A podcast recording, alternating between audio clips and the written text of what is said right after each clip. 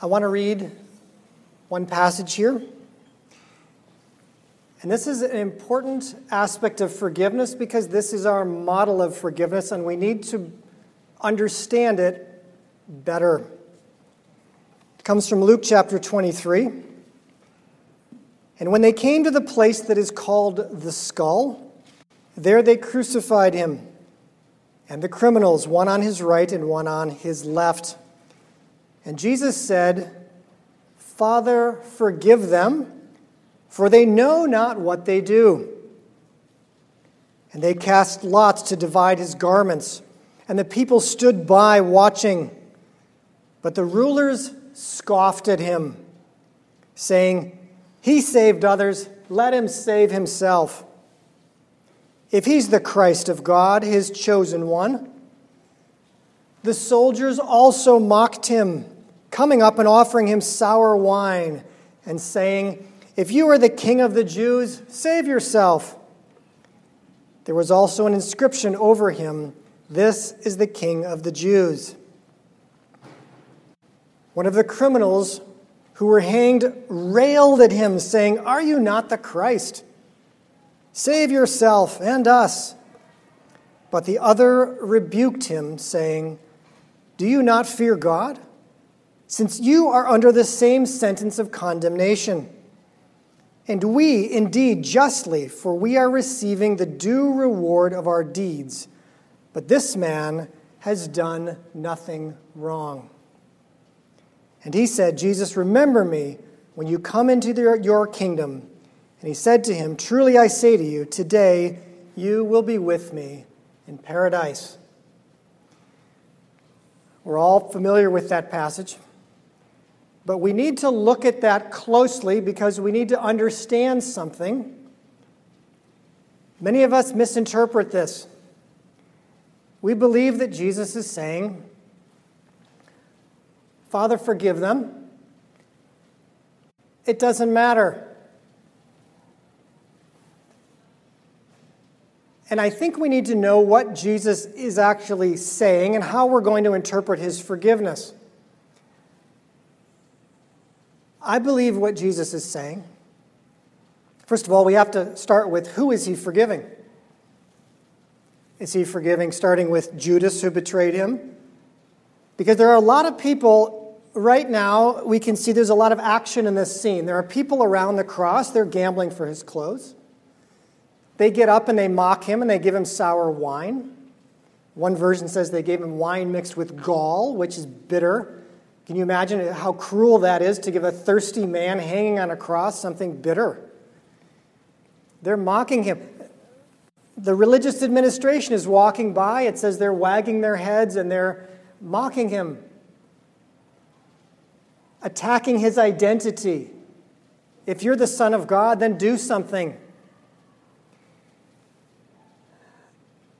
And we look at this and we say, I don't know that I can follow that example.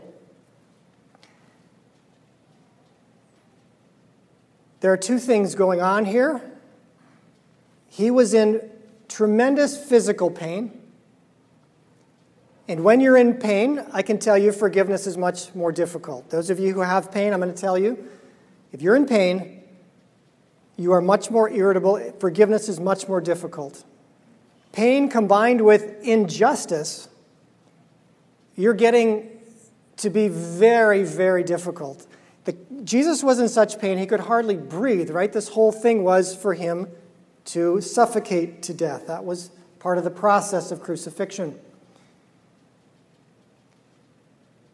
So, when you have pain, physical pain, and injustice, it produces naturally anger. Naturally, anger. I believe one of the reasons Jesus is forgiving is to keep from focusing on the people who are continuing to try to hurt him. They want him to die not just in physical pain, but in emotional pain and in spiritual pain. They are relentless at trying to tear him down. When Jesus is forgiving, he's canceling their debt, he's breaking the connection with them. When we forgive, we say, I'm no longer connected to that person. They are no longer going to continue hurting me. I'm no longer going to even say that they have a debt to me. I'm breaking the connection with them. Because if he doesn't, he's going to start focusing in anger on these people because what they're doing is not right. In fact, it is probably the biggest injustice the world has ever seen. Another reason Jesus potentially is forgiving them, we find he, when he says in, um, in Matthew 26, it says, after he was arrested, Put your sword back in its place. All who take the sword will perish by the sword. Do you think that I cannot appeal to my Father, and he will at once send more than 12 legions of angels? I think that Jesus is forgiving because he thinks that fire may fall from heaven on these people. This is so outrageous. They are crucifying the Son of God who's done nothing wrong, and they're laughing about it. I believe that he's forgiving so that this death will go through. His death will continue. He will die for the sins of the world. He's forgiving to disconnect from them. He's forgiving to, I would, I would say, in a way, protect them.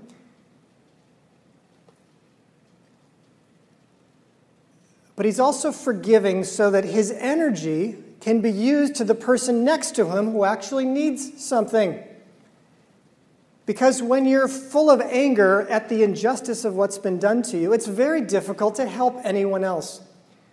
And you can imagine someone hanging on a cross in tremendous physical pain, can barely breathe. People are mocking him, but he still has people that he can help.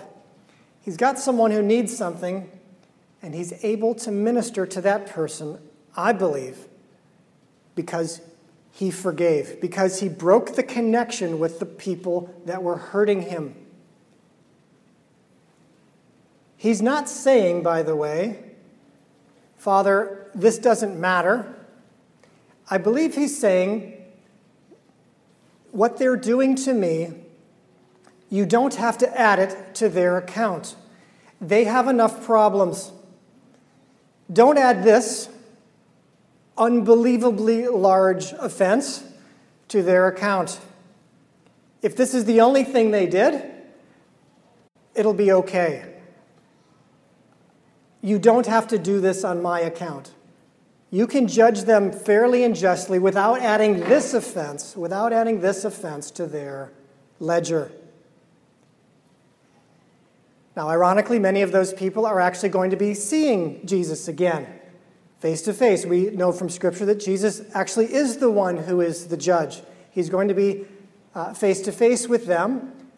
But if all they have done is crucified him, spit on him, he's going to say, you know, that's, that's actually not enough to condemn you. What Jesus wants is for everyone to come into the kingdom of heaven. He wants everyone to have every chance. And by his anger, he was not going to give everyone every chance. Now, he'd already spoken to, to many of these people. He told the religious leaders, it's going to be better for Sodom and Gomorrah than for you. So, here at the cross, I don't believe he's just wiping that away, saying, oh, no, what I said before, that doesn't matter. Everything's forgiven now. No, he's specifically forgiving what's happening there so that he can focus on the people that need him. I want us to look at that to say, if we forgive, are we going to be better able to focus on the people that need us? How much energy is unforgiveness, is bitterness stealing from you? I mean, this is amazing that he's able to minister to someone next to him in that kind of pain with this kind of abuse going on, even from abuse from the criminal on the other side of him. Wow. That is the power of forgiveness. And we want to look at Jesus and we want to be able to apply it. He is not releasing everyone from all accountability. He's just saying, these people have enough to worry about. When he's thinking about Judas, he knew Judas was stealing from the money bag. He didn't confront Judas. I believe that's because he realized Judas had bigger problems ahead. Judas was going to face some pretty serious things, and having this issue with the money was just not even worth it for him. He let it go. So, with the time we have left now, I want us to think about Jesus forgiving. Let's go through all of the examples of forgiveness that we've talked about. And let's see if we have any new ways to think about, new ways to change our feelings, new ways to change our experience of what forgiveness looks like from God's point of view. Because I believe it looks very different from His point of view. And if we can change our feelings and ultimately say that we want to be like you. So let's take a few minutes right now and just talk among yourselves.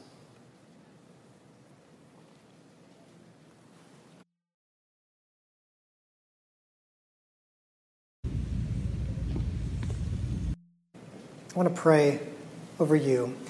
Father, thank you so much for everyone who's come today. Thank you for everyone who has a new, fresh look at forgiveness. Thank you for all of us that we appreciate you and what you have done and what you have modeled and your example and your incredible love, your incredible generosity to us. Lord, we see it and we want to be like you. We don't want to just receive it, we want to receive it and give it away. So we thank you and we praise you and we bless everyone with healthy relationships with you, with others, and with themselves. We pray that others now will benefit from seeing the kingdom of heaven and seeing forgiveness as you meant for it to be. In Jesus' name, amen. All right, bless you guys. Thanks so much for coming.